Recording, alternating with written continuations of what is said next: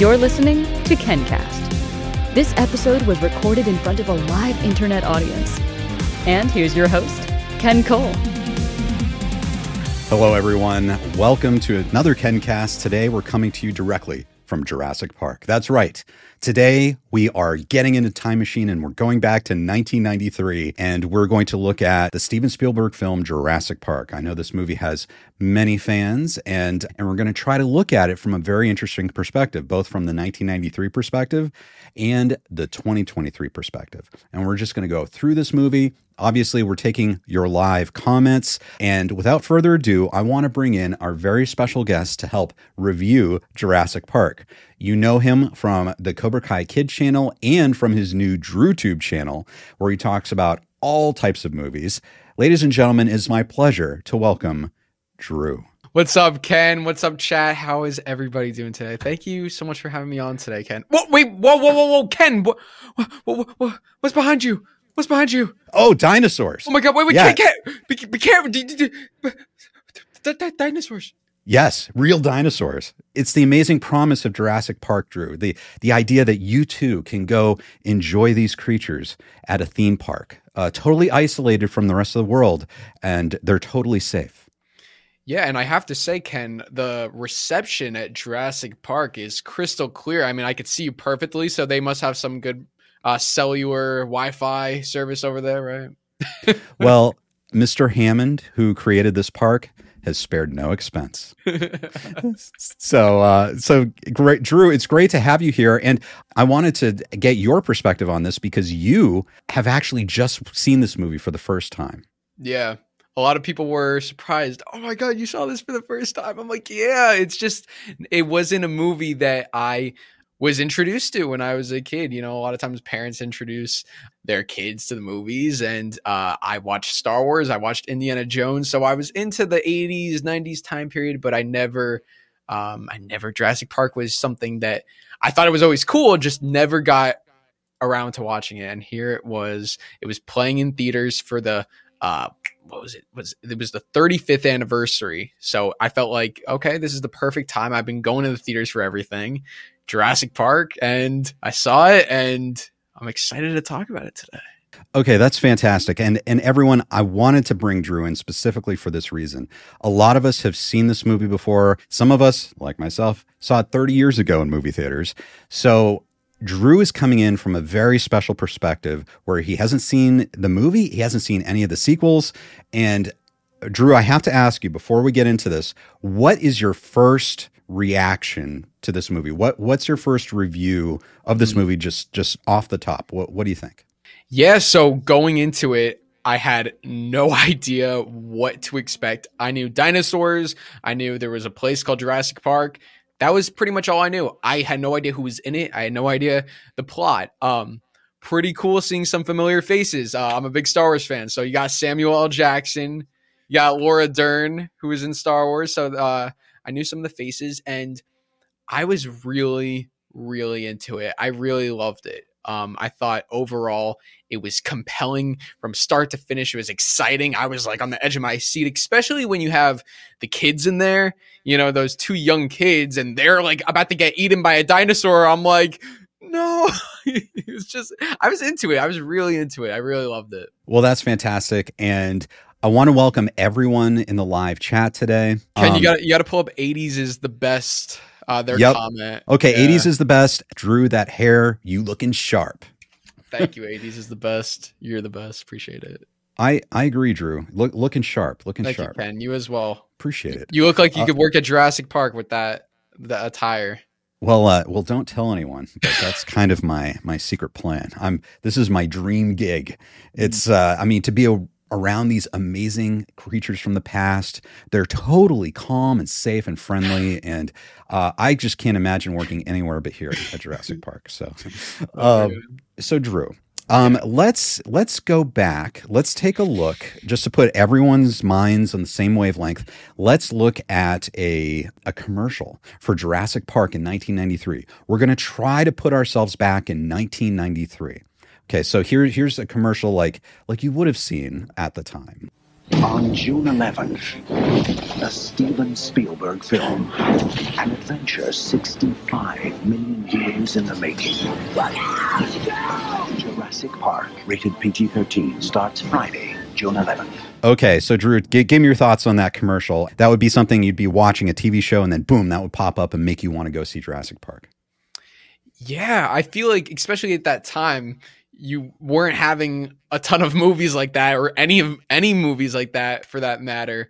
So I think um, a commercial like that, if I was watching it back during that time, I would uh, definitely want to watch it. And um, I mean, now you know, even seeing that now, it's like I definitely wanted to watch this film. I know a lot of people might say, "Oh, uh, some people might feel it doesn't hold up. I I, I haven't seen that, but um, you know, you might have like the kids of today's generation who are used to all the fancy uh, CGI and special effects. Kids, I don't know if they would see a movie like this and be like, "Oh, I, I want to see this," but I I feel like it was pretty well done in the sense of what they were able to do with the dinosaurs and how they were able to make it look. I don't know what went behind that. I'm sure you have a little more insight into that. But uh, overall, good commercial. Um, was there a lot of promotion for this movie when it when it came out?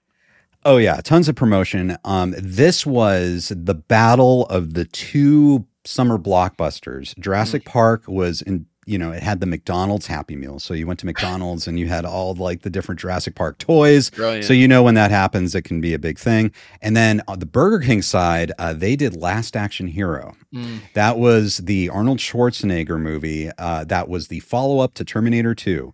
And people thought that that movie was going to be super huge just because he was such a huge movie star. And so, which one of those was going to be the top movie this summer? Which is kind of funny looking back now because I don't think anyone really thinks about Last Action Hero.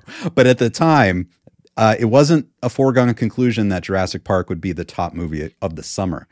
But of course, it went on to be one of the top movies of all time.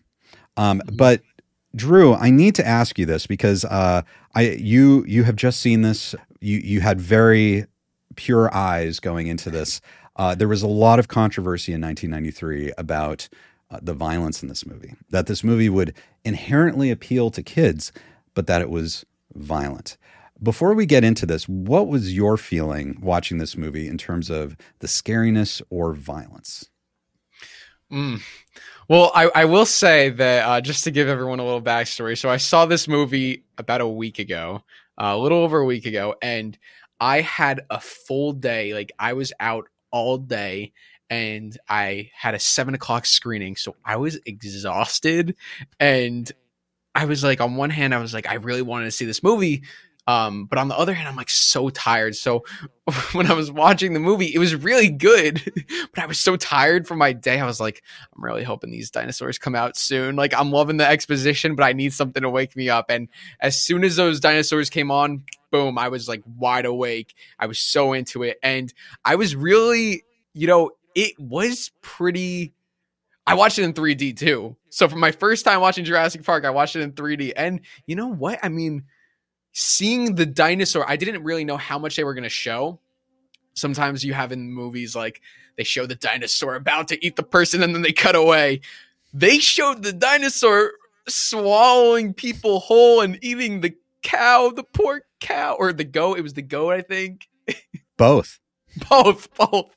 It's like, yeah, like poor, poor babies. So yeah, um, I was a little surprised, but uh, it's rated. It's a PG thirteen rating, right? Yep, PG thirteen. Makes right. Sense. So the the rating isn't like G like uh and and that's the thing too like I, I, you hear parents complain about movies a lot sorry this is just kind of on my soapbox but the ratings are there and it seems like some parents completely disregard the ratings yeah. and they're just like well i thought this movie was going to be just fine for my four year old kid but um, i don't know why they don't look at the ratings well, Drew, just for your entertainment and again to put us back in 1993, I thought I would bring up some video clips from a news story at the time where you have a kid and a concerned mom slash journalist talking about Jurassic Park. So uh, let me let me bring this video up. I'm excited for this.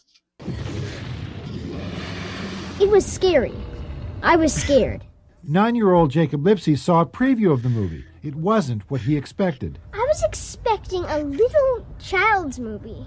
I mean, the little dinosaur kind that goes stumping across the screen and squishing people with yelling in the background. But this movie was not like that. It was a horror film. A total horror film. Cineplex Odeon Vice President Howard Lichtman points out that the film rating is not marked family. It's parental guidance, frightening scenes, which means you're not going to see blood and you're not going to see sex. Patricia Best is a business journalist. I think there's a huge mixed message here. The, the, the, subject is dinosaurs. That's a children's subject. They love dinosaurs. But the movie is a violent movie, it's a gory movie about killing. And many of the products, and there are a thousand of them that are being merchandised with this film, are aimed at young children. I love that. Love that little Dilophosaurus right there. So that's interesting, Drew. So, what's your reaction to that uh, news story from 1993?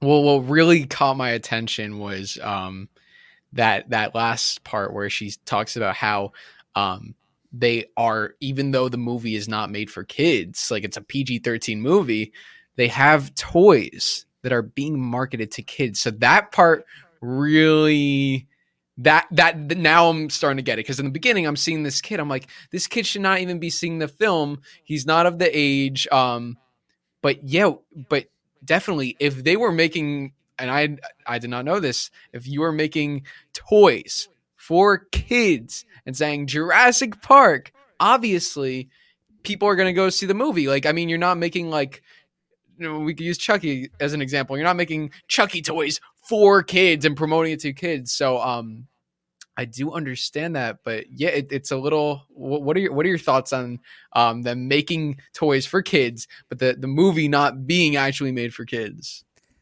Yeah, you know, I feel like this this was going on at the time for a while. Like for instance, you had the Rambo movies with Sylvester Stallone. I mean, those movies were pretty violent, but they still like the character is very popular with kids, so they made mm-hmm. like a cartoon, a Rambo cartoon, which was actually kind of funny. But um, you know, and they but they did this, I think, quite a bit where you had characters like RoboCop.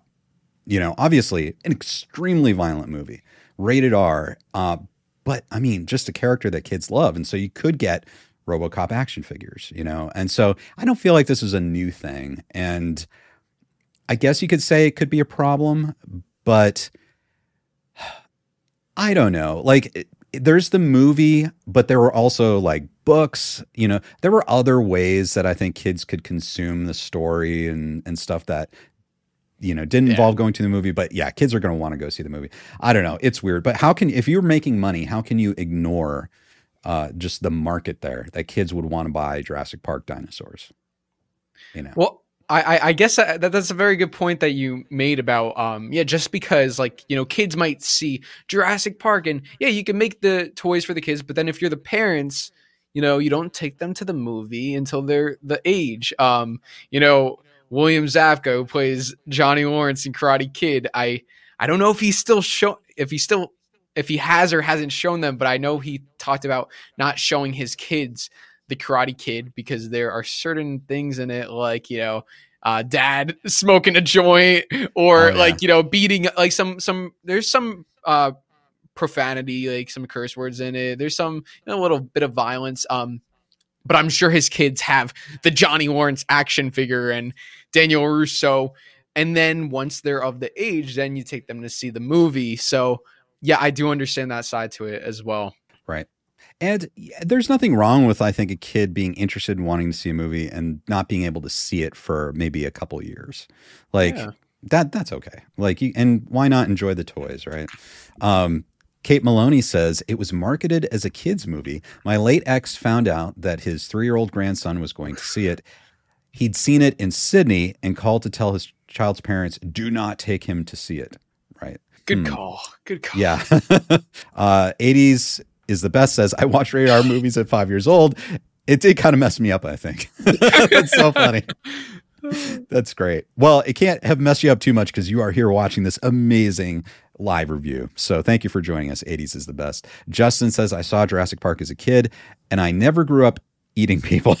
I also had the toys and I'm a functional adult. Same thing happened with Batman. That's a Batman was another one, PG 13 as well. And Teenage Mutant Ninja Turtles back then. Just parent your kids. Mm. Yeah. And I it's weird to me. It's like, you know, they're gonna make these movies and I mean, these movies are gonna appeal to kids. It's really up to the parents to decide what the kid goes to see, I think. And Yeah. it's not a reason to stop making the movie you know and stop making toys you know i think it's just the parents need to step in and decide that's just my opinion I, I completely agree with that. Yeah, definitely. Um, and I and I understand why there there is some controversy with that because you have um, yeah, parents could just not take the kids, but you know, some parents are like, they shouldn't be marketing it to the kids.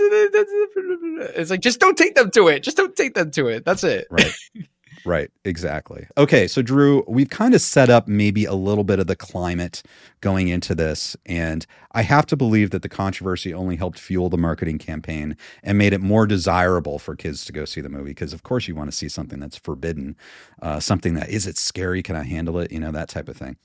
So steven spielberg was known he made his name his block first blockbuster was Jaws, and that was uh, about a shark. Obviously, it was a mega blockbuster. It made people afraid to go in the water.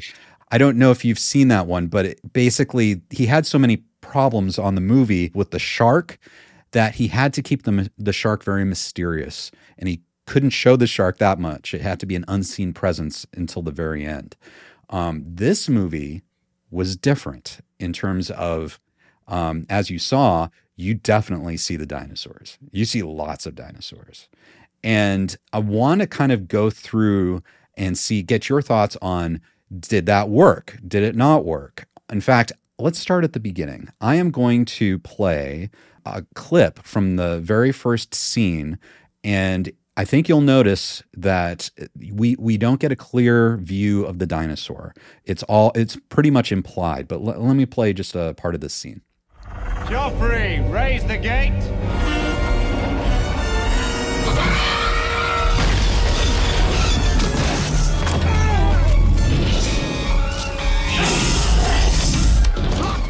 Okay, so that's just a little snippet of the very first scene. But so, Drew, what did you think of how this movie opened, kind of like with that sort of mysterious scene?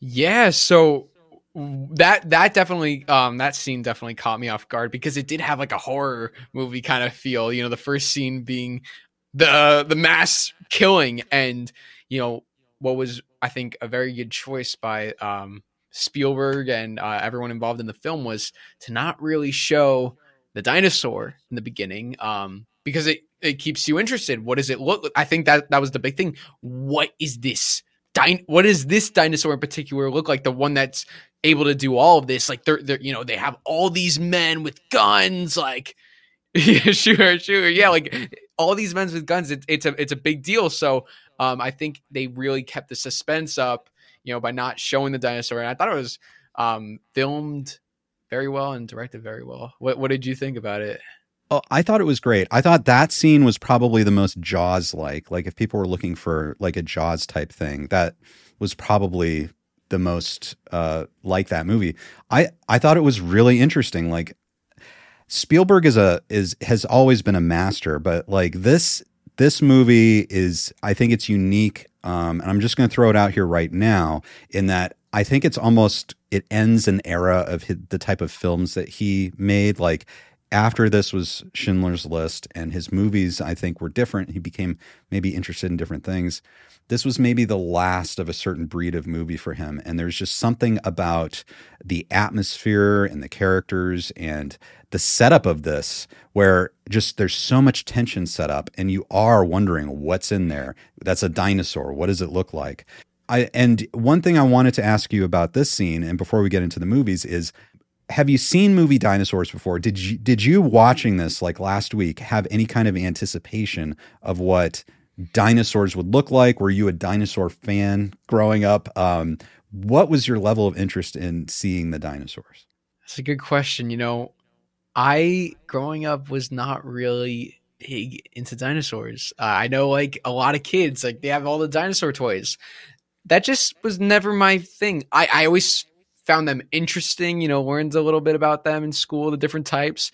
Don't ask me now because I probably forgot most of them, but um I yeah, I didn't really have such an interest in the dinosaurs, but it, it, it, it now now I definitely am. I am interested because there's a whole history there. Um, there are different types of dinosaurs, and like even in the movie, they kind of explain, you know, um, I for what, what are what are those ones behind you? The ones with the tall necks. Do you remember the names? Oh, the uh, Bra- Brachiosaurus. the Brachiosaurus that they only eat leaves, right? Mm-hmm. Yes, uh, vegetarian ve- Vegisaurus. Yes. So like you know, it's it, it, it dropped the movie drops some knowledge on uh, dinosaurs, which which I really enjoy. Yes. Okay, that's that's good. That's excellent. Yeah. Okay. Were, were you a So- big dinosaur guy growing up?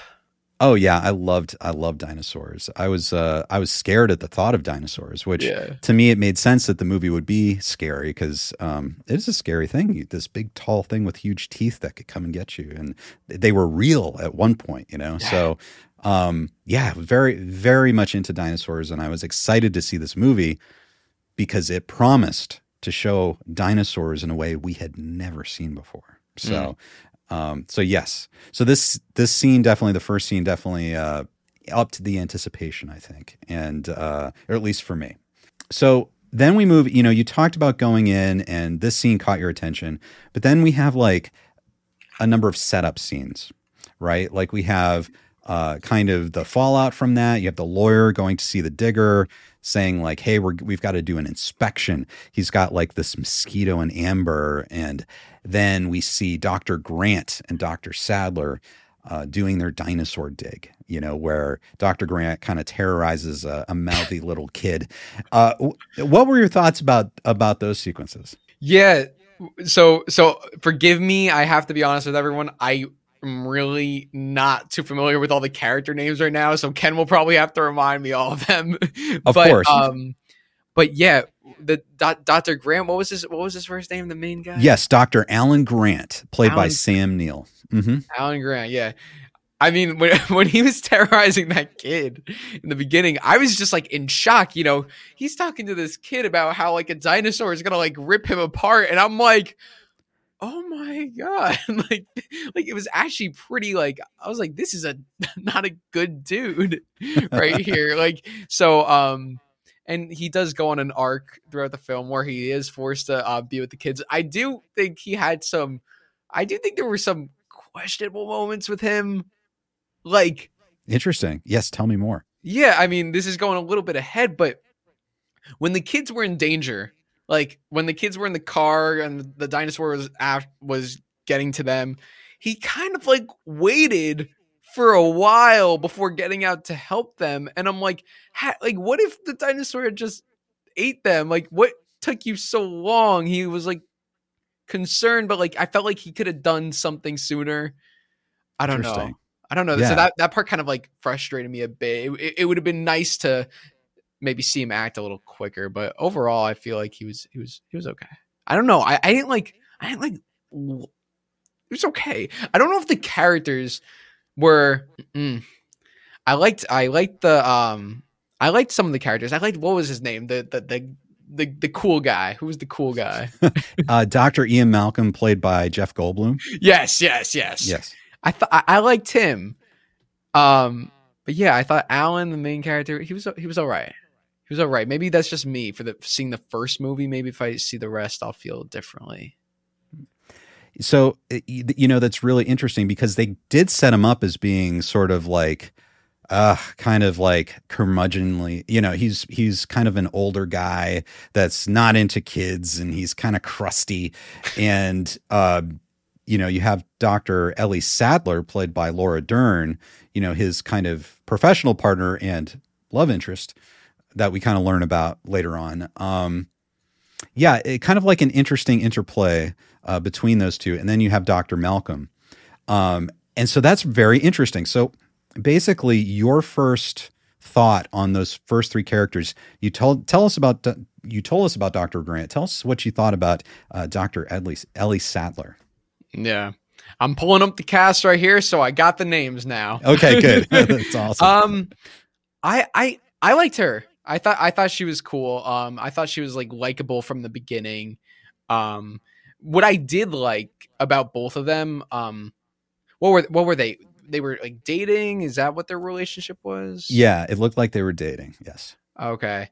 I liked how because I thought it was very interesting. Like, um, you know, we've seen movies and shows, you know, where people are passionate, pa- so passionate about a certain thing, and um, it was really cool. Like, you know, when they heard when they got that opportunity, you know, to go to Jurassic Park, seeing them like, oh my god, like, like, like uh, dinosaurs, like, like, like seeing them like kind of freak out over this. Like this is like kind of like Indiana Jones finding a Right. new artifact. It, it- it's like that excitement over. it. It's like I don't know if I would react like that, but but it gives you insight into this is their entire lives. So I I, I did really enjoy that because I thought it was something different. Um, just seeing two people really excited about fossils and dinosaurs and just so intrigued. Like and I thought the acting was really good in those scenes when they saw the dinosaurs for the first time. So, um, yeah, I, I I liked Laura Dern, and I thought you know like towards the end she started to become a pretty badass, like doing some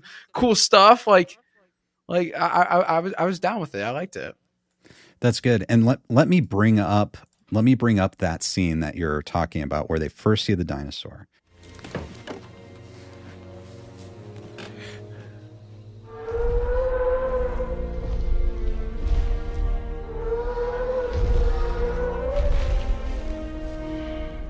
Wow. Okay. So right, they were they were so into this and you could tell that they were super nerds about dinosaurs and that this blew their minds. Um, great reaction.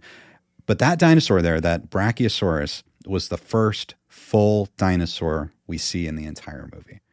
And so, watching this for the first time, what was that sequence like for you now, watching that for the first time, uh, as opposed to being in 1993?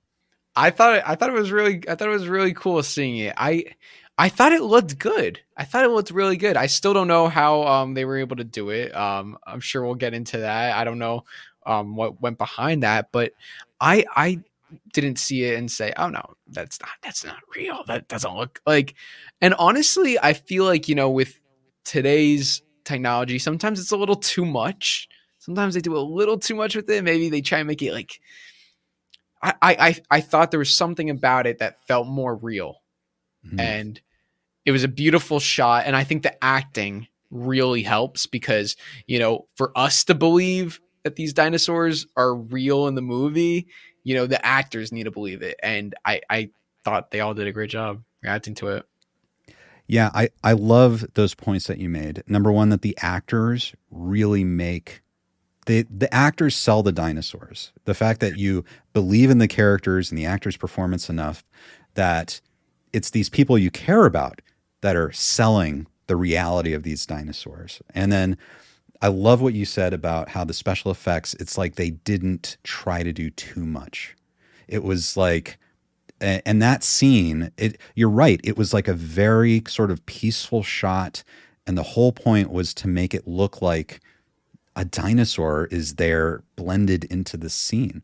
And it's not doing anything too crazy. It's not like i don't know. I, I feel like nowadays a lot of these movies even say the later jurassic world movies the dinosaurs are like even their skin is like hyper sharpened and you can see like every detail and everything. Yeah. and like it really looked like it was part of the scene and it was like the right level of softness. Even today i that's really interesting that you'd say that because yeah i for me you know be, having seen this movie 30 years ago even today for me the special effects hold up but you know i'm not sure if that's just me being nostalgic but it sounds like no they they actually do hold up I think they do. I think they do. I saw it, and the whole time, I, I really didn't have a problem with any of the special effects. So, um, I'm curious how can how did they do that?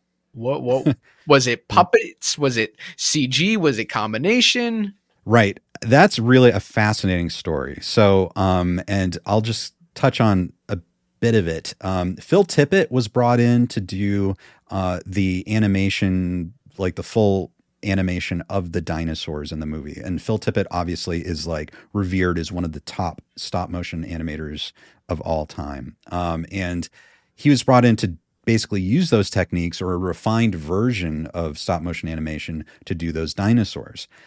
However, the special effects department, when they were developing these things, they realized that the uh, computer graphics animation had gotten to the point where it could be featured in a motion picture and it could create a dinosaur. And so uh, the separate team, aside from Phil Tippett, uh, said, Hey, Steven, we did this demo. Do you want to see this demo? And so Steven Spielberg watched it and he went, Oh, wow. Okay. Yep. I think we got to go that way. So he went back to Phil Tippett and he said, uh, Phil, I'm sorry. We've, uh, we've got to go this direction instead of the stop motion. And then apparently Phil Tippett said, I feel like I've gone extinct. And they used they used that line in the movie, you know, when like um, Grant says, "I feel like I'm out of a job," and Doctor Malcolm says, "Don't you mean extinct?" You know, uh, so they use that line, which is pretty funny. But the thing is, and this is crucial, I think, they built like you know how you would have like an animation model for a stop motion animator.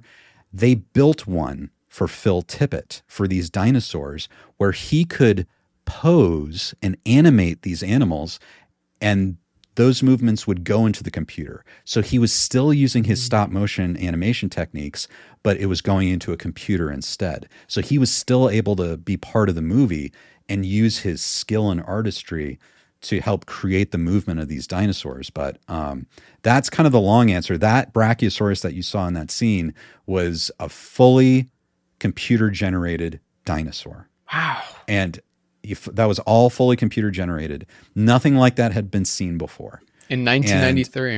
in 1993. Um, the best, you could say, the best computer graphics effects up to that point were uh, was like uh, the T1000 in Terminator 2. You know, the liquid metal Terminator. Hmm. That was that was sort of the pinnacle of CG at that point. Um, and that it worked worked very well, but you know, it was kind of a metallic reflective surface.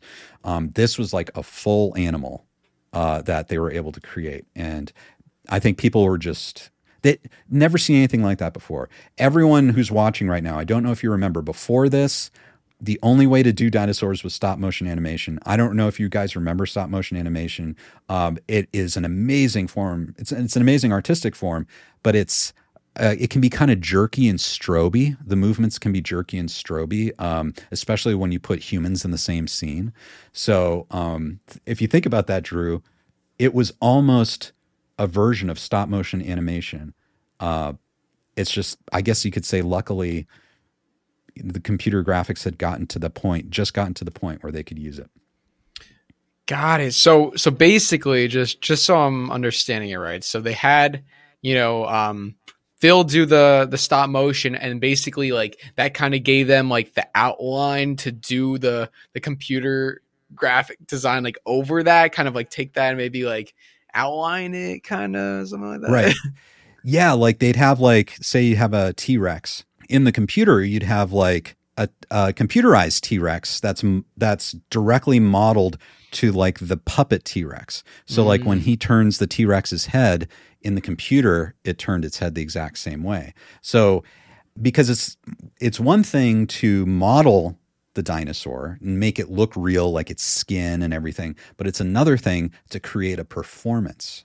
And that's what Phil Tippett was a genius at, was creating the performance through stop motion animation. So it was Wow. kind of using his skills to create the performance of the dinosaur. That's really interesting. What did he do? Any other uh big movies? I'm just familiar. I'm just curious. Oh yeah, like he was um gosh, RoboCop, uh what else did he do? He uh let, let me pull up what Phil Tippett did.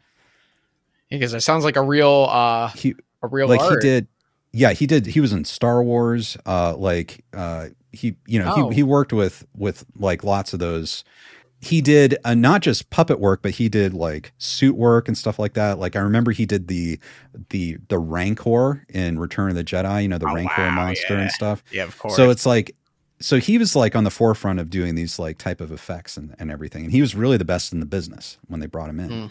so um but it's great that he still got to work with the uh, special effects departments and the other thing i want to point out is that you know we'll get to talking about the t-rex scene later and all that kind of stuff it was really a combination of techniques from a computer graphics standpoint. You had the computer, the CG, which I think amounted to about six minutes in the entire movie that were CG dinosaurs. And then you had puppets. So you had puppet dinosaurs with advanced animatronics by Stan Lee. They actually built the full size T Rex and all these uh, dinosaurs, and they were there on set, and they were you know animatronic and everything.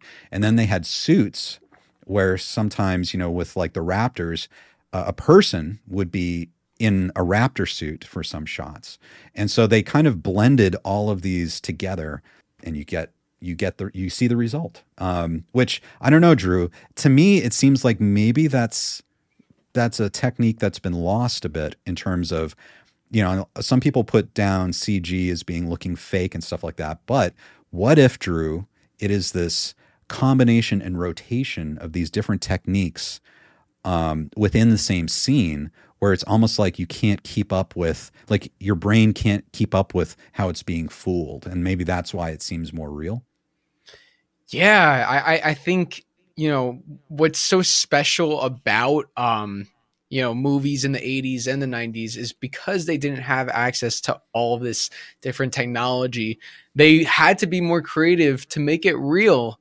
um or to bring it to life. And you know nowadays you have certain movies where you know they do have access to anything and everything and they just um it, it doesn't look as authentic, especially a film that is supposed to take place, you know, back in a 1993 period. I mean, I look at Indiana Jones, the new indie movie that we talked about um, yes. in depth uh, on DrewTube yes. for two and a half hours. It's like, you know, it's a movie that's supposed to take place what in the 1960s, and it's like I understand you're filming it in 2023, but like, come on, like you know, all the technology. It's like I don't feel like we're actually in that time period.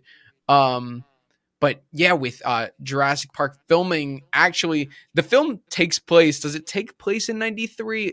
The film came out. Does it take place then? I think it. Yeah, I think it was supposed to be like a contemporary setting. Like it was supposed to be current. Like this was happening now. Okay. Yeah, and I mean, it, it looked great. I really, I really, I loved how authentic it was. They filmed like in the actual on an actual island or wherever. Like it, it all felt so um real. Even the dinosaurs, it all looked great. And and and the fact that you said only six minutes of CG total, like it, it, it like that that really shocked me because it, it feels like a lot more. I mean, it's a two over a two is it like a two and a half hour movie? I think it's about two. It's about two hours. Two, two yeah. hour movie and six minutes of CG dinosaurs. It's like that's that's a good movie. That's a good movie when they're able to when they're able to do that, and then you realize, oh my god, it was only it's like Darth Vader being in like ten minutes of A New Hope. Right, right, exactly. well, and it's I, I think it's the strength of of those other techniques. Like, um, you know, we will we'll get to the T Rex as far as you know, and occasionally the T Rex was CG but my goodness, like Stanley, they built a full size animatronic T Rex. And like there are those shots that, I mean, that just amazing. Like that one, that famous one that we saw before where the T Rex goes down and its eye looks in at Lex and then she mm. puts the flashlight up and it kind of, the pupil, you know, it's, and I mean, that's, that's all animatronics and it just, it's wow. in the same environment as the other actors and, um, yeah, it's the, there's just something about that, and then you can go to CG and, and you kind of mix them all together, and it, it just it just seems like it's a real dinosaur. I think. Wow. I'm very curious about this because you you seeing this for the first time now. Compared to like these other movies, you said it seems real. Do you feel like the special effects are better than a lot of movies nowadays? Or because obviously we can do anything we want special effects wise. Like we can show anything on screen nowadays. Like do you did it feel more real? Were the special effects more successful do you think in this movie than in a lot of more modern movies? Or do you feel like there even though it was good there were limitations to the special effects in Jurassic Park? Honestly i think it did what it needed to do. Like you know, there were no scenes written into this movie where it was so elaborate where um it the way they did it, it looked like okay this isn't real. It could have been done better. I think they were able to write a story that they were able to manage to film. Um now I haven't seen the other Jurassic Park slash World movies, so I don't know. I'm I'm pretty sure if if I were to guess, and I, obviously you know, if I were to guess, mm-hmm. I would say they kind of get more crazy and crazy, and and then they start relying more on the CG. Is that is that right? Yes, I would definitely say so, especially with the Jurassic World movies. 100%. Yeah, that's with Chris Pratt. Of course, Yes, yeah, yes. you got you got to have Chris Pratt jump, jumping off a cliff or something like in those movies. I don't know. But yeah, it's a, it's a great point. It would be interesting to kind of look at all, even the Jurassic Park, Jurassic World movies, and just see what happens with the special effects. Like, do they get better? Like they should get better. Like those movies should have all the money they need to make the dinosaurs come to life. Uh, or did Jurassic Park do it best? You know, it would be interesting to compare Jurassic Park to the Lost World Jurassic Park, which is Steven Spielberg's directed sequel to this, because obviously he would be wanting to use a lot of the same techniques and like which which had better special effects. But I don't know. It's uh, something George Lucas used to say, Drew, was that um, a special effect is a tool, a means of telling a story. Yeah. A special effect without a story is a pretty boring thing. And that legit, George Lucas, quote from George Lucas, that was at the height of Star Wars mania in the early 80s. And he was very smart and understands that. And some people could argue, like, I know they have argued that maybe he forgot that a little bit more recently, but, um, but no, I, but I think he's right. And even though the special effects get better, what's the, what's the story being told? And maybe the story in this first Jurassic Park was, was the best story. And that's why the special effects hit us that way. Yeah. So because because I'm unfamiliar, and I will I will be continuing my Jurassic Park journey, but the second film is called The Lost World. It's not. Is it Jurassic Park Two? Like what is what is after this?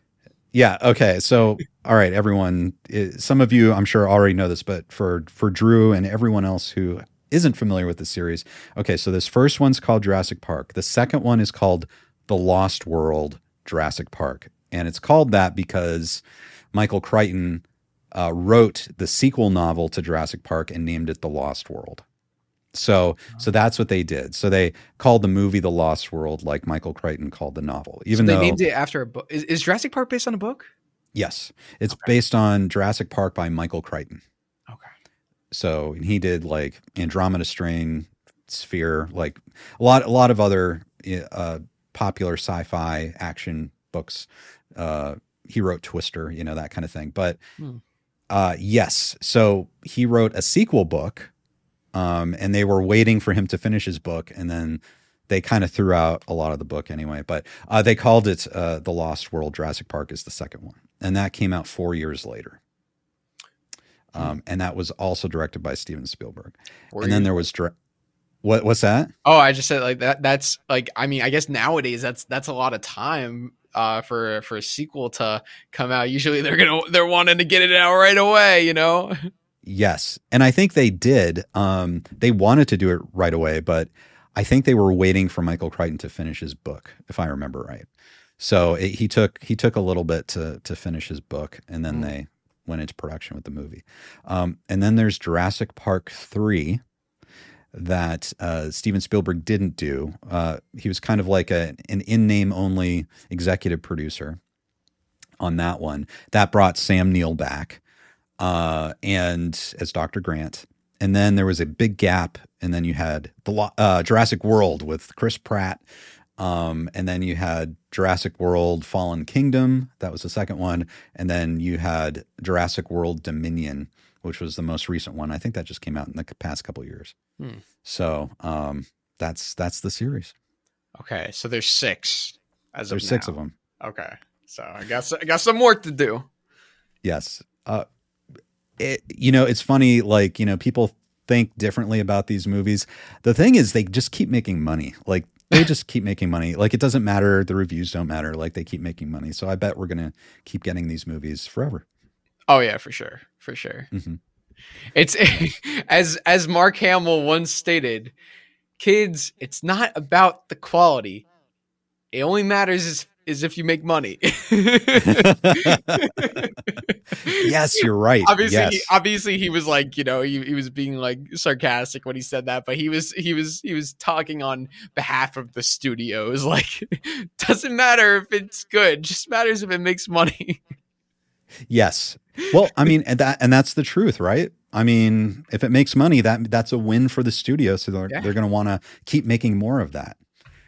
Uh, let, let's go to let's go to a few comments. Jaws says all the actors are amazing, and they weren't stars before 1993. Jeff Goldblum is absolutely iconic in Jurassic Park, and and that's another thing, Drew. Like at the time, really, none of the actors in this were were movie stars. They were they're kind of unknown, and this movie really made them into movie stars. Uh, you know, Dr. Grant borrows, you know, you mentioned Indiana Jones before, borrows like his hat, you know, so it's definitely kind of a, you know, instead of an archaeologist, uh, he's a paleontologist, you know, he's kind Yeah. of, um, so I feel like he's kind of borrowing maybe a little Indiana Jones for that role. And then you have, I don't know. I think I thought Timmy in a way was similar to Elliot in E.T. You know, like I felt like it was maybe a similar type of character, um, and that he was maybe Spielberg was tapping a little bit into sort of like the E.T.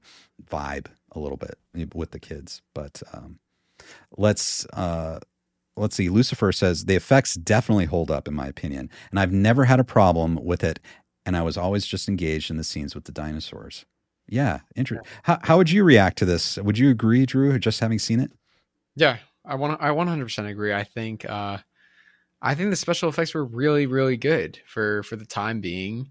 And um I would be curious to see, you know, what they've been doing now and compare it. But yeah, I, I think there's just something about doing it, you know, back like during that time period that's just kind of special and nostalgic and iconic, you know?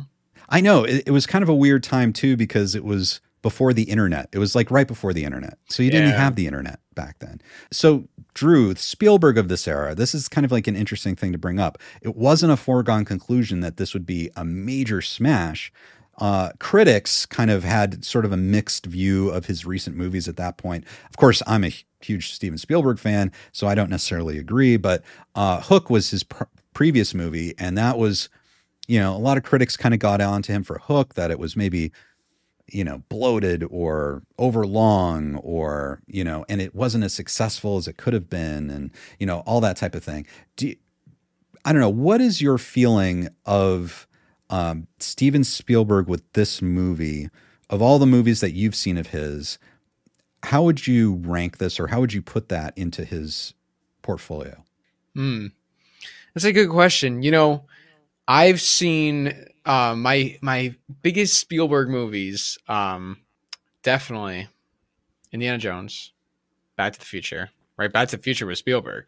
Just- uh, he he executive produced it it Exec- was robert zemeckis okay. Oh, but Spielberg was involved. Okay, but he didn't direct. he was involved Okay. Yes. Okay. I, I I I I like remembered Spielberg being involved. I was like, wait, did he direct it? I was like, okay, okay. Um, and then E.T. He did E.T. Right. yes Okay. Yes. Um, I would probably, you know, I have to say, even though I love this movie, I feel like a movie like Indiana Jones and E.T., what those movies had that this movie I feel like didn't really have was you were able to connect more with the characters. I feel like Indiana Jones, I mean, we could Last Crusade came out right around that time, right? Like Yes. Indy, his father, Elsa, Donovan, Sallah. Yeah, like all these great characters. E.T. Uh, I don't remember all the names, but like you know the kid uh, Elliot and like obviously E.T. Like I, it was just a memorable film, and it had like you know you're following the characters and um they're going on a journey, and like I was really able to connect with that. With this movie, I didn't really find myself like connecting with Alan, the main character. Like I thought, it, I thought it was like a fun movie. I really enjoyed the story, but it was more about the story for me than the characters. Like, like I there, there's there's a lot of times where I, I see movies and um I'm like I don't care what the plot is about as long as like if you have those characters in, I think I'll be interested. With this Right. movie, I don't know if I'm really so interested in these characters if you put them in something else. So, that's a really interesting point. So uh, they work well so they work well like in this movie but it's really the focus isn't necessarily on the characters It's kind of like your sense. It's like it's not as important for the characters to be as amazing as like an indiana jones or a or a sallah or uh, dr henry jones or whatever. I thought oh I thought the side characters were were more memorable. I'm talking mainly about Alan, the main character. I I, I, Sure. I don't know. I don't know why I'm such. I I don't I don't know. I don't know. Like I don't know. No hate. No hate. But like maybe I mean I listen. I only saw it once.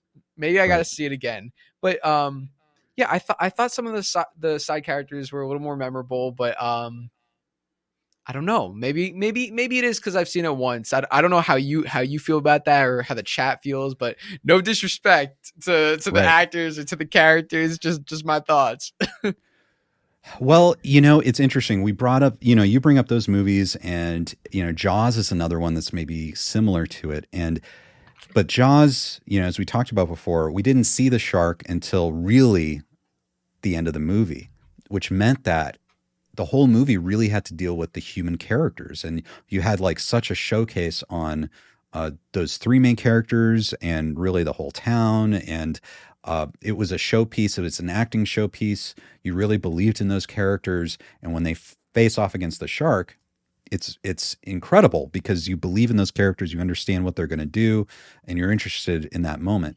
Um, Jurassic Park, maybe I'm going to suggest this to you, Drew. No. Um, in, in my opinion, like I thought the roles were very well cast, and like the actor, the characters, I think do what they need to do for this movie. But I'm going to suggest that maybe because there are so many dinosaur action showpieces in this movie, that you know the movie's kind of about that, you know, as much as the characters. So maybe the characters don't get as much time to shine in this movie as they would in other movies, right? Because it's basically just kind of like an action, like once it gets going, it's like just all out action and you're watching these characters just react to certain situations. And they throw in some character moments, but do you think maybe that's what it is that um there's just there's so many dinosaurs that uh there's only limited time that you can sort of develop these characters? Yeah, I, I, think so. And I mean, it's like, I, I think, you know, where I'm coming from is like, you know, you have like the Star Wars franchise, Luke Skywalker. Like, obviously, everyone knows that name. Jurassic Park, Grant. Like, I I, like, I've never heard the name Grant before. before, like, you know, it wasn't like, even though I never seen the movies, it wasn't like, you know, it wasn't like I was familiar with any of the names. It wasn't like any of these iconic people that um that everyone because like there's certain movies that everybody knows the the main character even if they've never seen the movie and I feel like that wasn't the case. But eh, obviously everyone knows of Jurassic Park and it's about dinosaurs and but that's I feel like that was and may, maybe that's for me why um it didn't like impact me as much in the sense of like a Star Wars, Indiana Jones, because I just didn't have like I, I don't know. I don't feel like it's it's talked about in terms of the characters that much. I feel like the characters are what make it for me. Yes. Personally. I I will say this though. I will suggest this. I'm interested to hear what you guys think in the comments, but um I I agree with you. I remember going to see Jurassic Park and it was about those dinosaurs and you know, I like the actors and everything, but it was really just about kind of the whole thing and seeing the dinosaurs and everything.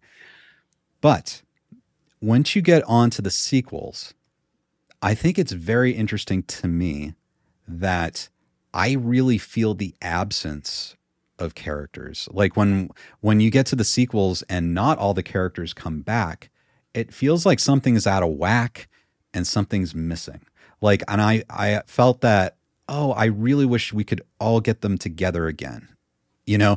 And so it's kind of an interesting phenomenon where you know maybe we'll have you come back after you watch all the uh, Jurassic Park, Jurassic World movies, but it's it's it's interesting that I don't know. To me, it's like even though it's not apparent, I do think that all the characters work together really well in this movie, and and they're missed uh, when they don't all appear in the future movies. Yeah, definitely. I you know I, I, I want to make it clear. I did I did like them in the movie. I did like them in the movie. Now they weren't my like all time favorite like people. Oh my god, this character I thought was amazing, whatever. But I did find them likable, and I did um enjoy you know watching them develop. And I can definitely see um me I, I i truly think that if i were to continue watching i would these characters would grow more and more on me um Right. because i did i did feel like um like there was a lot of growth with a lot of them and um a lot of story and and I and I am I am I am more interested in them and, and see where it goes. So so yeah, I, Right. I I did like I did like the characters even though yeah. yeah. I, and that's something too. Like I remember coming out of this movie in 1993 and just feeling that um, I was like, uh, you know, and I was young at the time, but I, I kind of was like, oh, it was okay. Like I didn't, I didn't necessarily like the ending. Like I thought it just kind of ended. Oh, where they they're in the helicopter and that's it. Yeah, and that's it. And the movie's over. I'm like, oh, you know, they built up to this, but then they just kind of stopped the movie and said goodbye. and um, at the time, that's that's how I felt. But it's one of those things that I think I've just loved more and more every time I've seen it over the years. Mm-hmm. And I do think that you can kind of dig into this movie and um it's kind of like comfort yeah like what i did there Dig dig. um, but it's it's sort of like movie comfort food in a way. Um, and I think you enjoy, and I think it's because of the characters. I think they do work, and maybe that's something that is better appreciated with multiple viewings. Because the first time, I mean, I think you're going to be distracted by the story and the dinosaurs. I agree. And, and everything that's happening. And then once you know that, go back and watch it again. You can kind of pay attention to how all the characters are acting and reacting and and everything like that. So yeah, maybe you're right. Maybe it's something that once you watch it more than once, it's it kind of seeps in a bit. One hundred percent. I I think I think that's what it is. I think that's the thing with any movie.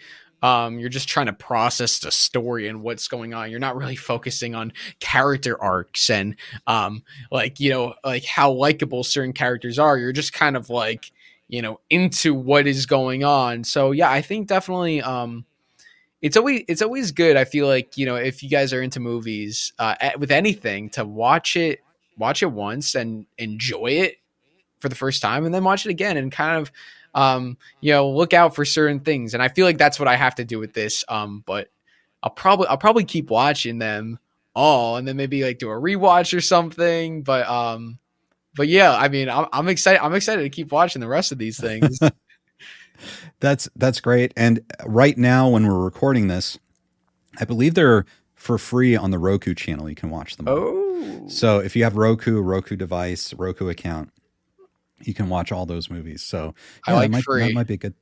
Yeah, I think so. Uh, there, yeah, freeze, freeze the best.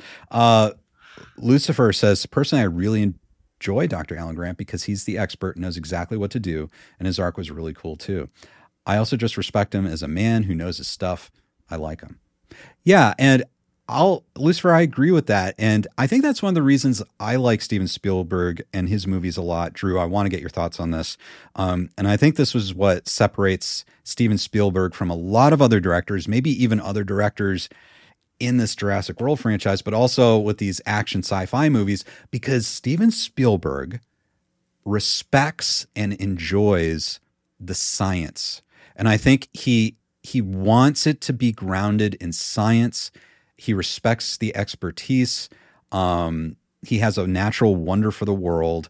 And that means when he puts scientists like Dr. Grant in his movies, they feel very authentic. Yeah. Um, and they care about their subject matter. And he cares that it's based on real science in the real world. And I feel like possibly, Drew, I don't want to spoil anything for you, but as the Jurassic movies move forward, that's lost a bit and it gets a bit more fantastical and you can yeah, you can tell that the filmmaker there are many talented filmmakers out there, but I don't know if all of them have sort of that wiring to care about the science. I think sometimes filmmakers kind of want to do what they want to do and see things and it becomes more of a fantasy and wouldn't it be cool if this happened? Um, and they're not really as grounded in the real world and science. Um, I don't know. What do you think, Drew? Well, I, I'm I'm curious. Uh, you know, obviously, you know, I know you're not going to spoil, but I, I do want to hear your thoughts because now it, it, sounds like what I'm hearing, and I want you to correct me and, and maybe elaborate. Is uh, you're not as uh, keen on the newer Jurassic World movies. Movies maybe they've kind of strayed away from what makes them special. Like, like what are your thoughts? Like, because I, I'm I, like me and you, we've talked about you know the newer Star Wars movies and newer Indiana Jones movies. So I mm-hmm. understand mm-hmm. it along that sense. So is that kind of the situation with Jurassic World? Is it different? What's going on there for you? Yeah. Okay. Um, okay, guys. And I definitely chime in in the comments if you have thoughts on these movies. But the way I look at them is Jurassic Park, it seems to f- have that perfect story, great characters. I mean, I think it's Spielberg just at his best at these kind at kind of like a science fiction adventure horror movie. Um, the second movie I thought was it has all the craft. You can tell that Steven Spielberg is creating these amazing scenes and everything. But um, I don't know if I liked the story and the character as much in the second one. I felt certain things were missing, like there were so many great characters in this first movie. You had a comic relief with like De- Dennis Nedry. I think the way uh, Ian Malcolm, Ellie Sattler, and Dr. Grant played off each other was great.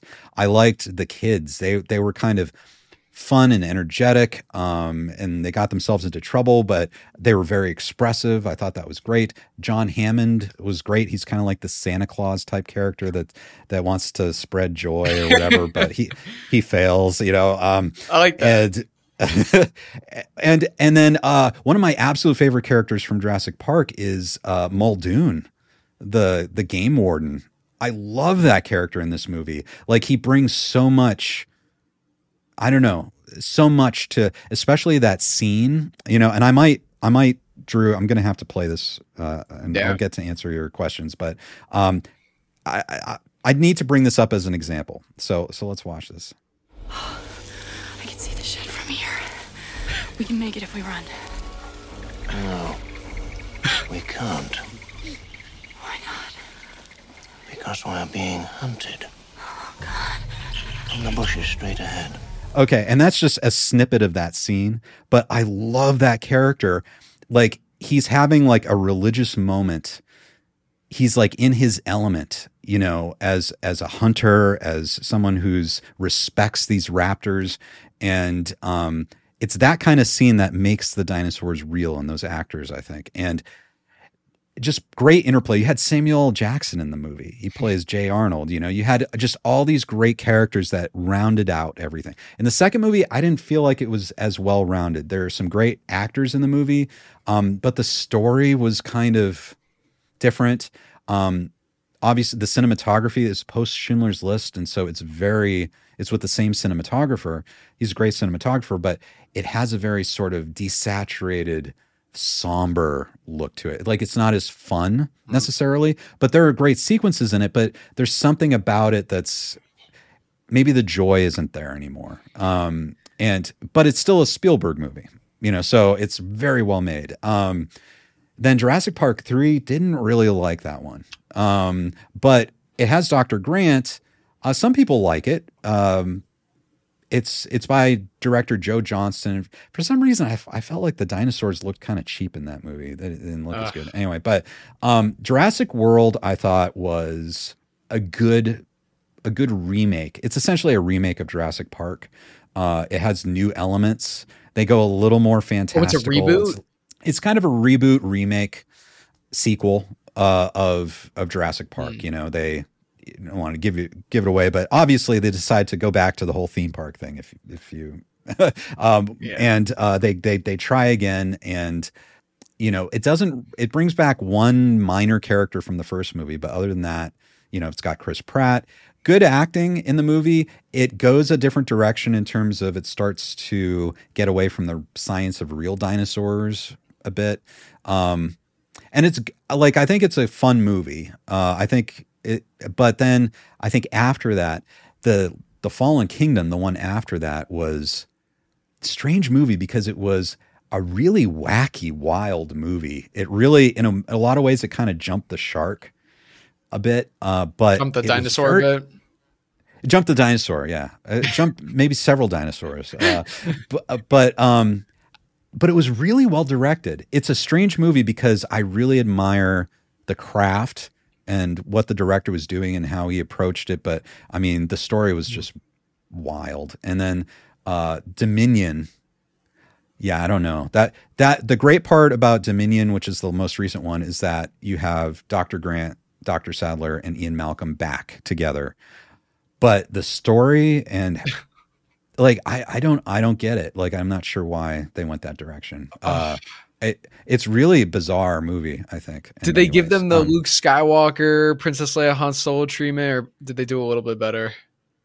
you know, I actually think they did a little bit better for those characters, but the trouble is they were in a story that was I, kind of bizarre. Hmm. Uh, it was kind of bizarre, and it's it's it's strange. You know, you usually go to a Jurassic World Park movie to see certain things, and they just decided to kind of do their own thing.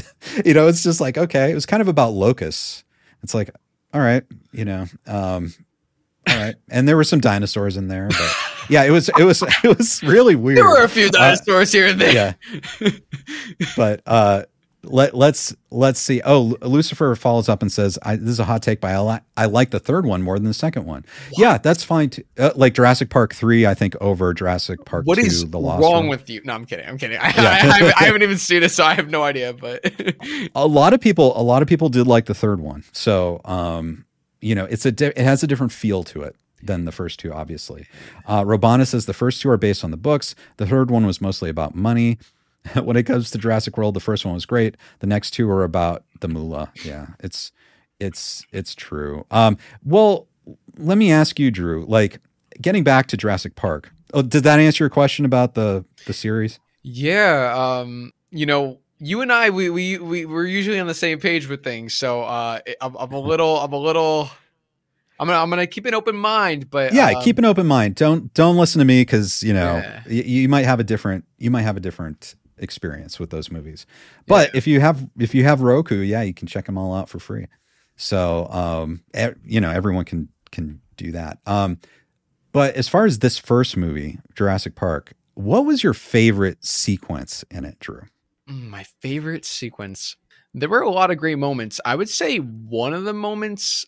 Um, I'm sure we'll, we'll we'll be talking about a lot of different things, and I'll be like, "Oh yeah, that was a good moment too." There were so many things, so it's hard for me to remember. But I just remember one of the moments where I really loved was um, the two kids. They were like in the kitchen, and they were um, hiding from the dinosaur, and then there was like another dinosaur that came. I'm like, "Oh my god!" It- it's like one of those moments where like okay, you're screwed, but now you're even more screwed. Now there's another dinosaur. And um, what I thought was really amazing was you had the older sister, and I thought this was a really great arc. Like I really like those kid actors. The sister and the brother were great. They were so good. So the sister was like terrified in the beginning of these dinosaurs. Understandably so. She was like us, the audience. Like, you know, like we were like, you know, we were pretty scared and she was, you know, um it was realistic. It was a very realistic reaction. But um in that scene, you know, even though she was scared, she ha- she kind of realized, listen, I am the older sister. I got to protect my brother, and she kind of took charge and um, did some clever maneuvers and um, was able to, you know, outsmart these two dinosaurs and save her brother. And I thought it was a really, really cool scene. I was just like on the edge of my seat. So um, I like I like that scene in particular. But there were so many other great ones. Um, which which ones or which scene in particular spoke to you the most? I I think for me, um, for the first thing I want to do is like if anyone has has seen this movie or hasn't seen it in a long time, let me play a little bit of that scene Drew was talking about. Oh, you got his it. favorite sequence. Yeah, there it is.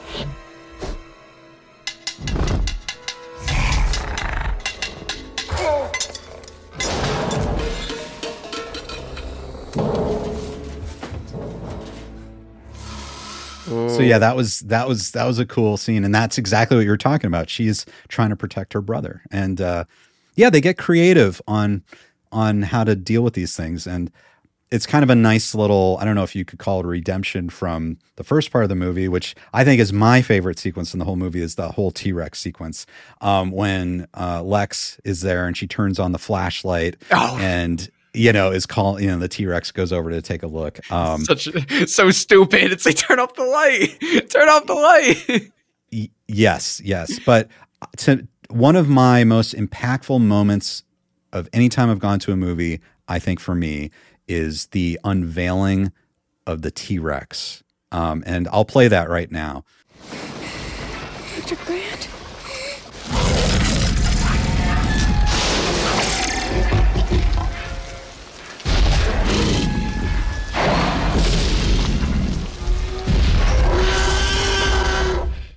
Okay. I just I can't state enough how insane that was to watch uh, in a movie theater.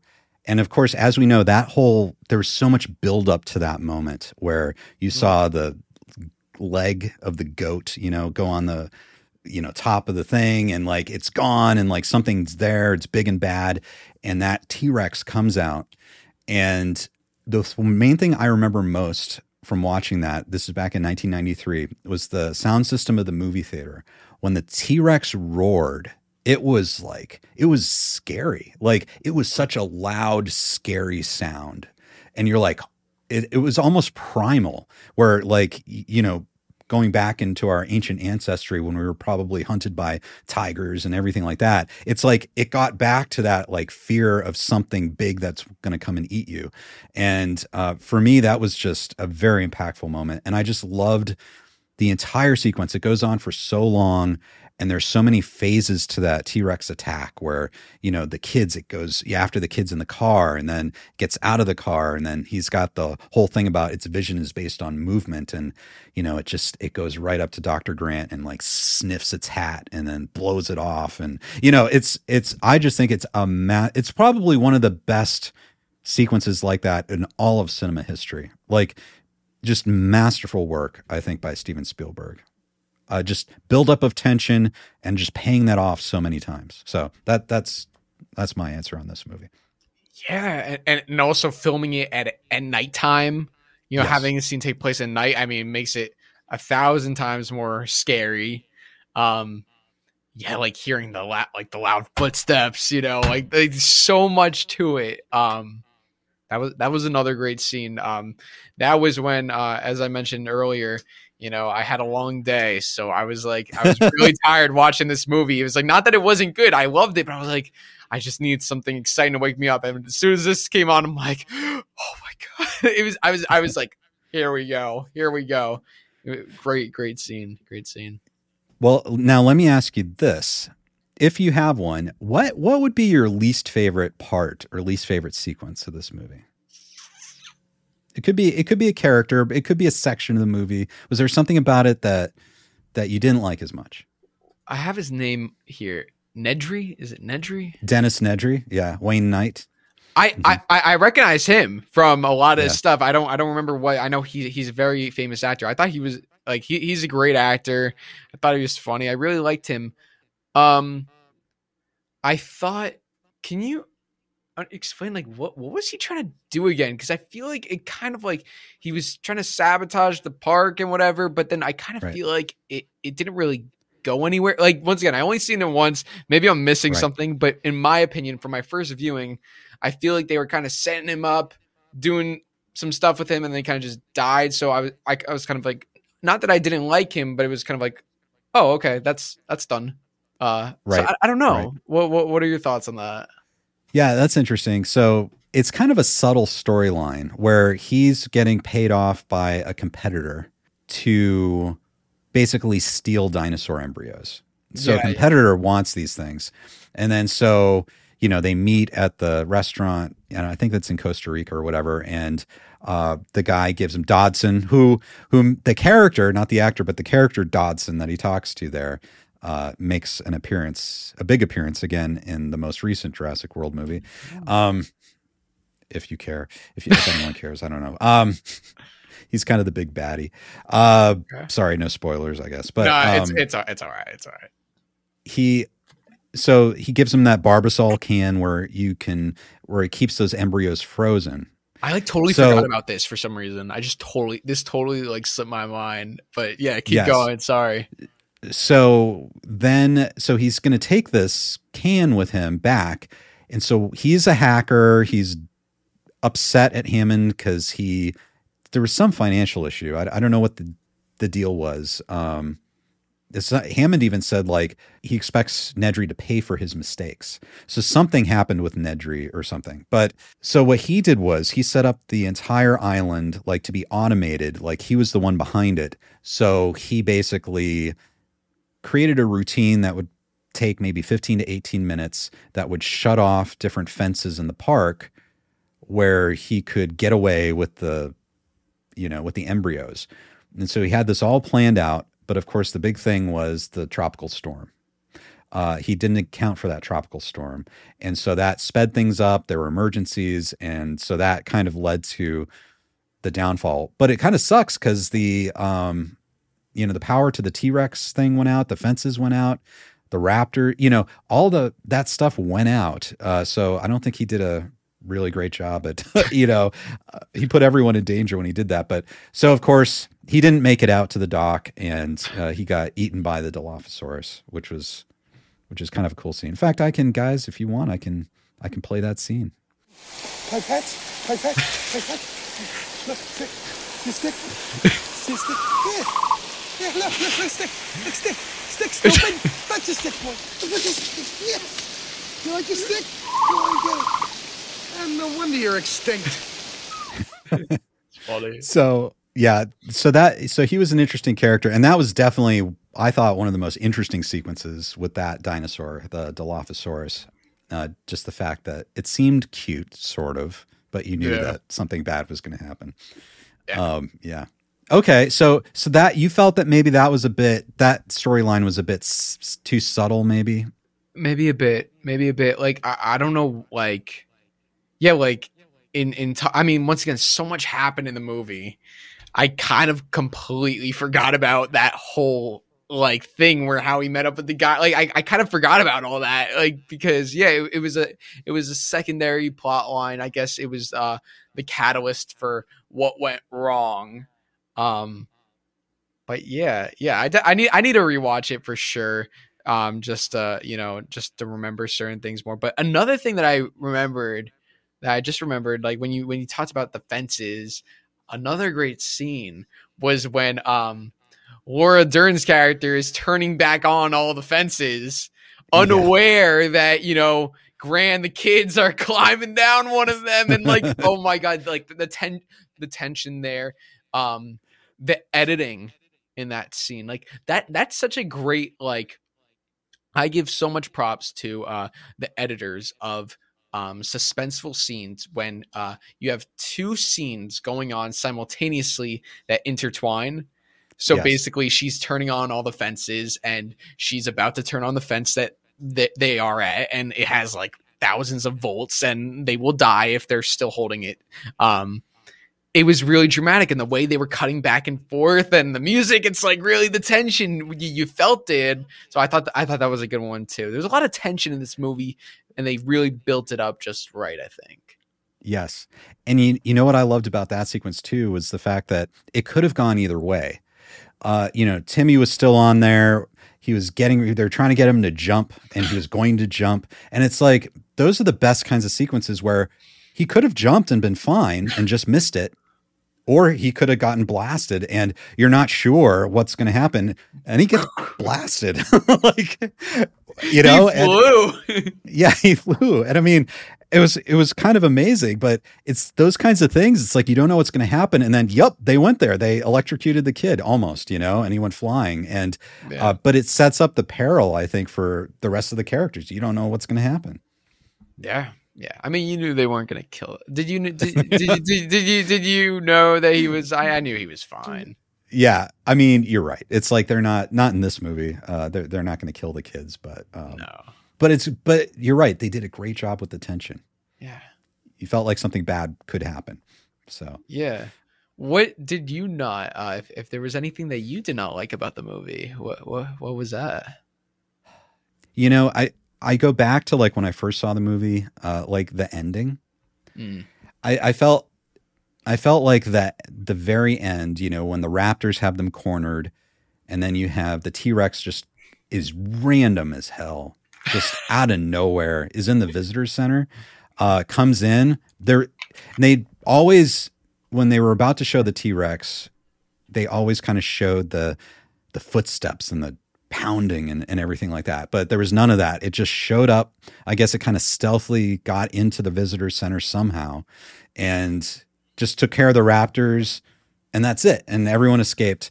Um, I didn't like that initially, and and maybe for me that's the weakest part of it. Uh, but here's the thing, Drew.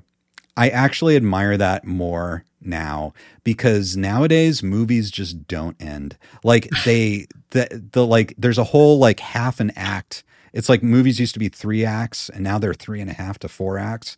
And there are just these overlong action sequences that don't do anything story wise. And you have to like sit through them. Uh, and the movies are way too long. Like so many movies could have cut out like 15 minutes, 20 minutes, that kind of thing. And I, I admire in this movie how they didn't do that. Like they just decided, you know what? This movie is it's a ride. It's a it's an it's a theme park ride. You know, it's a roller coaster and you're going to have fun and then the ride's over and you know, you get off and go, you know, it's not like it overstays its welcome. And so I actually prefer that I think nowadays to them trying to tack on an extra 10 to 15 minutes, like trying to wrap things up for all the characters and you know, it it just I don't know, it wouldn't have worked. I I don't know how how did you feel about that ending? It's a, it's a good point. I guess for me, I would have to see like you know the the trilogy. I would have to see like the second film and see where they go with it. Uh, because it might. I, I don't know. I don't know. I I know like, um, Back to the Future is one of my favorite movies. Uh, imagine Right. if like Marty just you know went back to 1985 and then that's how the movie ended. Like that would suck. Like like you know, but getting to see you know George and like they're like all their lifestyles now. Sorry, I have something in my eye. like seeing like all their lifestyles, um, like how, their lives were changed. Like you know, kind of that resolution. That was something that you really needed. Um, with this one, you didn't really get to see too much of that. Like what happened to what's going to happen to this park? What's going to happen to these characters? Um, is the what's his name Hammond? Is he to get freaking sued for all this stuff? Like, Right. you know what is to happen here? Um, I, I, I mean, do they? I guess two pick up right where one left off, or no? No, there there's a bit of a time jump. Okay, so, yeah. Okay, so there you go. So the, yeah, so maybe they could have done like a. It is a nice like it's a beautiful shot to end it with. Um, maybe they could have done something. I don't know. I wouldn't have been opposed to that if if done right. Um, I don't know. Sure. But but it didn't take away the current ending didn't necessarily take away from your enjoyment. No, no, it didn't. It didn't. But um, but yeah, I I, I agree. Kind of, it kind of just. I guess because it was my first time, and it's like I, I I didn't know these characters, and maybe I wasn't too invested in them. But um, but but yeah, it, I guess it would be. It would. I, I am curious, like what happened right after that, and maybe I, I, I guess we'll never know. Is that in the book or something? Does the book end with a little more? The book the book has a bit of a different ending. I, I think the island gets destroyed. yeah. So Got you. Okay. Right. But, you know, it is interesting though, like take note, you're right. They leave the island. The island doesn't get destroyed. The dinosaurs are there. Yeah, they they didn't And- stop all them. Right. And uh, the thing they specifically set up, we talked about that Dennis Nedry scene with the Barbasol can and the embryos. Um, you know, it just rolls down and gets covered in mud. That's you it, right? It's- Nothing ever happens there. Right. Like that that's kind of like the tease as to like, wow, these embryos are there, right? But I mean, I'm I don't want to spoil it, but like that is never picked up on again. And uh and Spielberg has been kind of frustrated about that because like that's why they put that in there. It was like a thread, you know, where they could keep going and stuff like that. So, but that that was never that was a thread that was never pulled again. I wasn't sure if like that like yeah yeah I I I remember that happening. I'm like oh okay okay, and I thought like but yeah that, that, that never. I thought like we are gonna see some baby dinosaurs, so that didn't happen. And oh man, that that, that is unfortunate. that is unfortunate. Okay.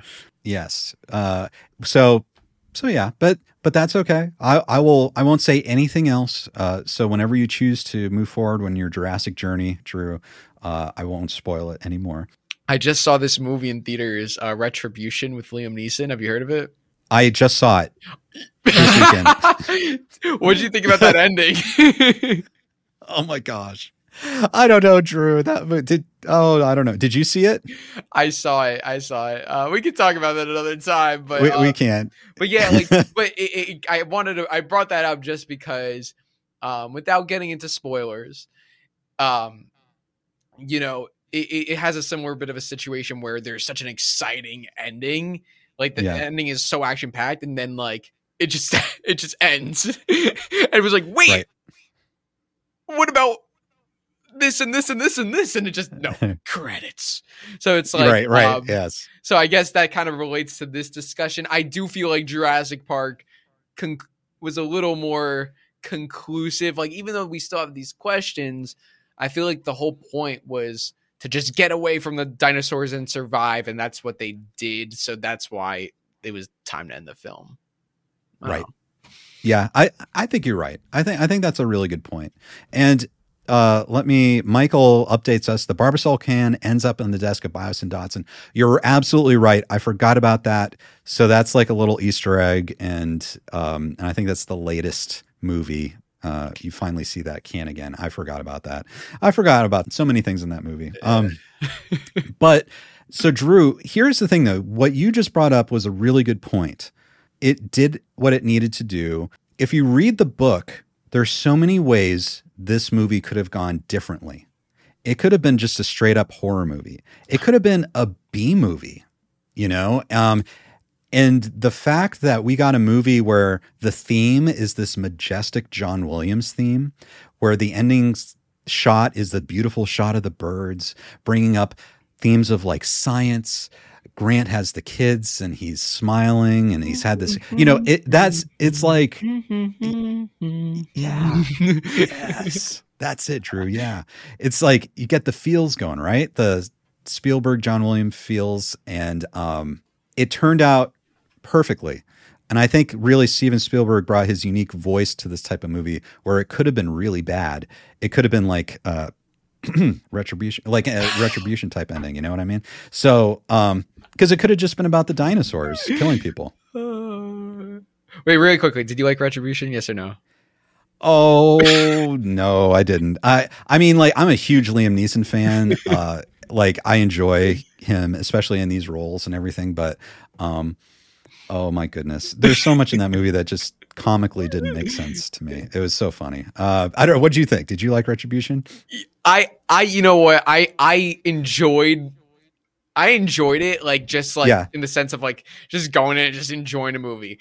Uh, yeah. I thought the ending was ridiculous when uh the the twist, the the reveal, a, a, yes. everything after that was like, ah, oh, come on. It was like, it was like, what the heck? But but but yeah. yeah maybe we'll have to talk about retribution. We'll do a retribution that, discussion. that's good. Um, but as far as the first Jurassic Park movie, Drew, what would you say? Do you have any sort of like final concluding thoughts on uh, the movie itself, things that you liked, didn't like, maybe even from a perspective of t- 2023? You just saw it for the first time, but you're looking at it from 2023 now. What would you say? Uh, your your pure opinion uh, to those of us who have seen this movie many times, what, what would you say? So I went into this movie, no expectations. I had no idea what was going to happen. And I ended up having a very, very great time. I loved it from start to finish. I was into it. I was invested. I was thrilled. I was scared. I was, I was, I, I felt all the emotions. Now, um, I would say, you know, it, it, I don't know if it was like uh, a film that I would say, oh, this is one of my greatest films of all time. Like for me personally, I don't think it had that effect.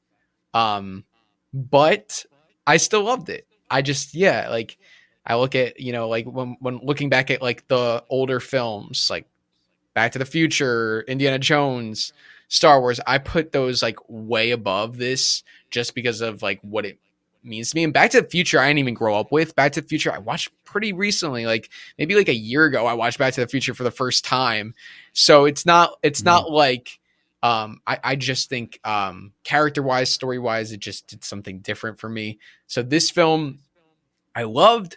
I will be curious to watch the other ones. Um, but overall, it was a good time, and that that's what I was going in and wanting. I, I don't really, you know, if it's something I'm not truly invested in, I, I don't need it to be this amazing thing. I, I had a great time. That's all I wanted, and those are my thoughts. Um, I'm curious for you, um, because you know a lot about this movie. Where does this movie rank for you? Like in Ken's all-time favorite movies list, where is Jurassic Park? Jeez.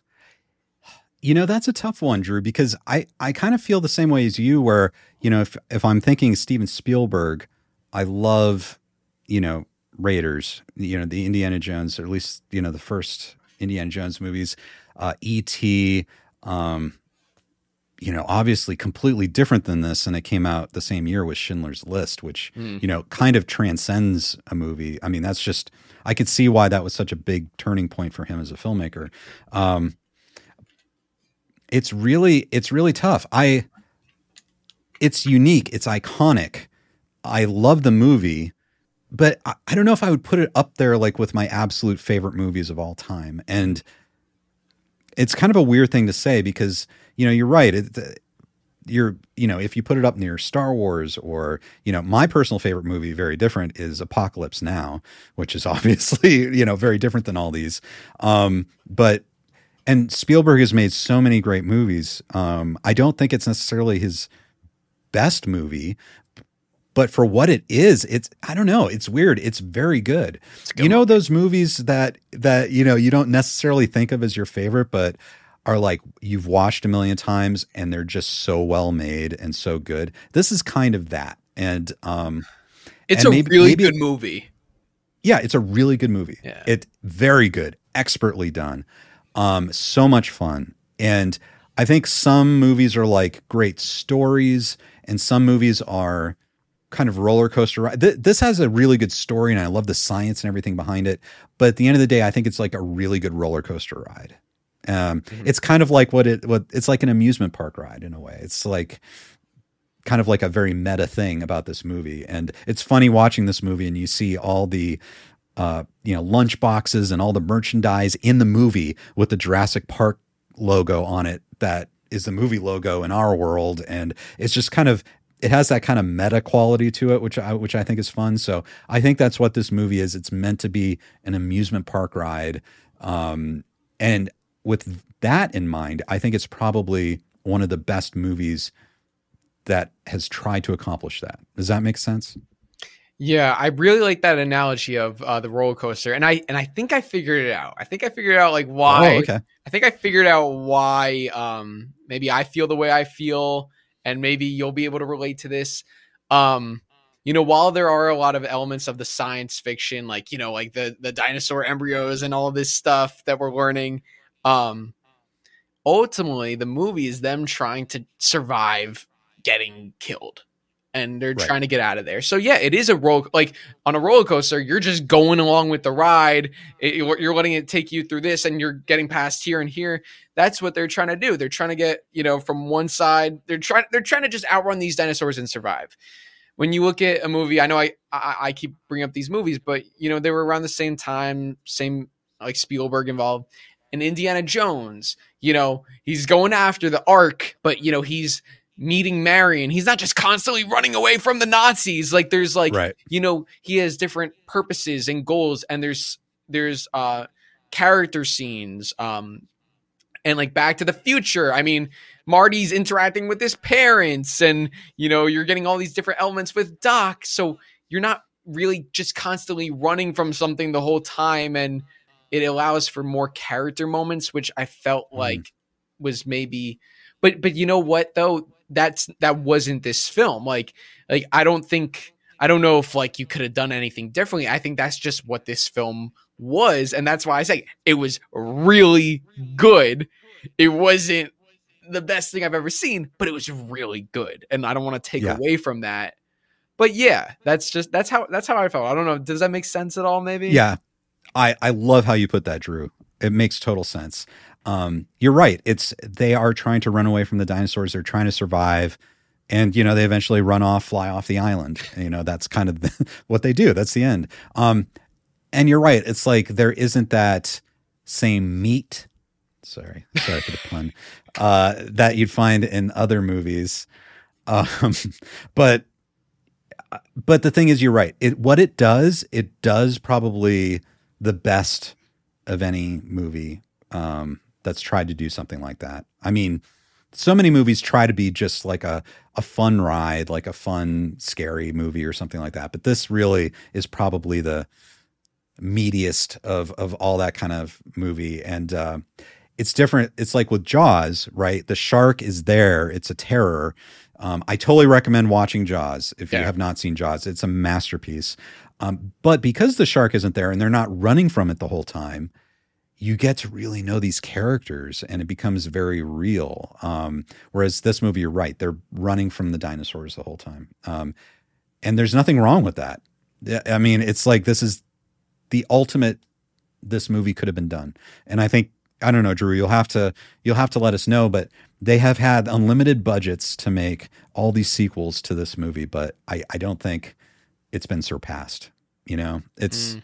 I think it just goes to show and the fact that you still like it now, 30 years later, and you think the special effects hold up, um, 100%. that's that's huge. That's huge. And you know, it's it's something I think one of the reasons why we all like this movie is because it's so well crafted.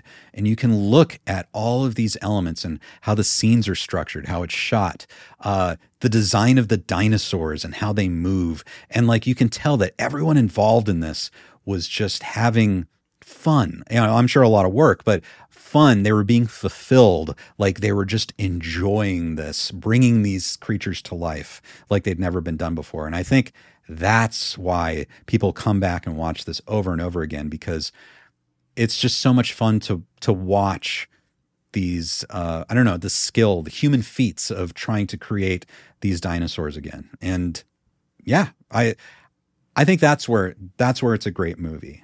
All of those things. I think I think you put it very very well. You you you really you really tied it all together. Why why why this film is so special, and I think a lot of people would agree with everything you just said. Well, well, Drew, thank you so much for joining me today for this review of Jurassic Park. I'm glad you enjoyed it, um, and I enjoyed it again. I went out and watched it on in the theater uh, with the 3D Oh, nice. glasses, and uh, that, that which was kind of cool. And uh, I don't know, maybe that's the last time I'll see it on the big screen. Who knows? I don't know if they'll keep re-releasing it forever or not. But um, For the cool to see it on- 36th anniversary, I'm sure. I like that, the 36th anniversary. Um, but again, I, it's it's 30 years late, but my hat's off to everyone involved in this production, to Steven Spielberg and uh, all of his cast and crew. I think he did a phenomenal job. They all did a phenomenal job, and they should still be proud of this work to this day. Yeah, yeah, I, I I loved it. Very beautiful film. I you know I'd been meaning to see it for so long, and I think uh, just it being in theaters was just the perfect timing. I've been trying to see every movie in theaters, so uh, you know, seeing uh, I just saw American Graffiti recently too for the first time for its 50th anniversary. Oh, yes, you did. Yeah, It- do do you want to? Should we go into that in a different video, or do you want to give people a tease on what you thought? Yeah, I, I, I could give a quick uh quick tease. I I really loved that movie as well. Once again, that was a movie I went in not knowing anything what to expect. All I knew is it was George Lucas, Harrison Ford. Um, my biggest uh, problem with the film was that there was not enough Harrison Ford. I just love Harrison Ford, but um, but it, it was really cool. I liked how um all the different um storylines tied together ultimately like everything was different was going on. It was like this is just one crazy night. It was like that's how the kids were living back in that day.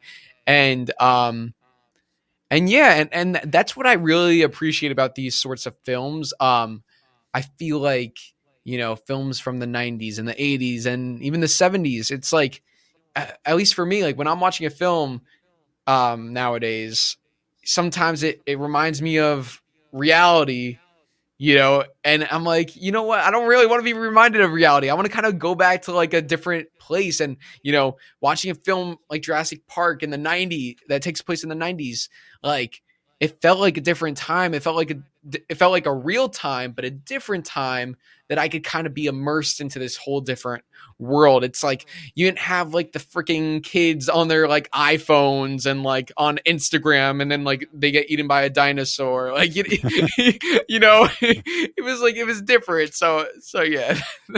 I don't know if that's what they did in the recent movie. Hopefully not. I love how you put that though, because right, it does inherently seem like a different time. And Yeah. and you could you could tell as someone from 2023, you could tell that this didn't happen like in 2023, right? Yeah, one hundred percent, one hundred percent. Um, the way they're dressed, even like you know, even like the smoking the cigarettes, like um, right, right, like in the in the workplace. Um, by the way, Samuel L. Jackson, like how impressive him able to say those lines so clearly with the cigarette like in his mouth, like you know, like like it was like insane, insane. Yeah. is that is that is that an easy thing to do?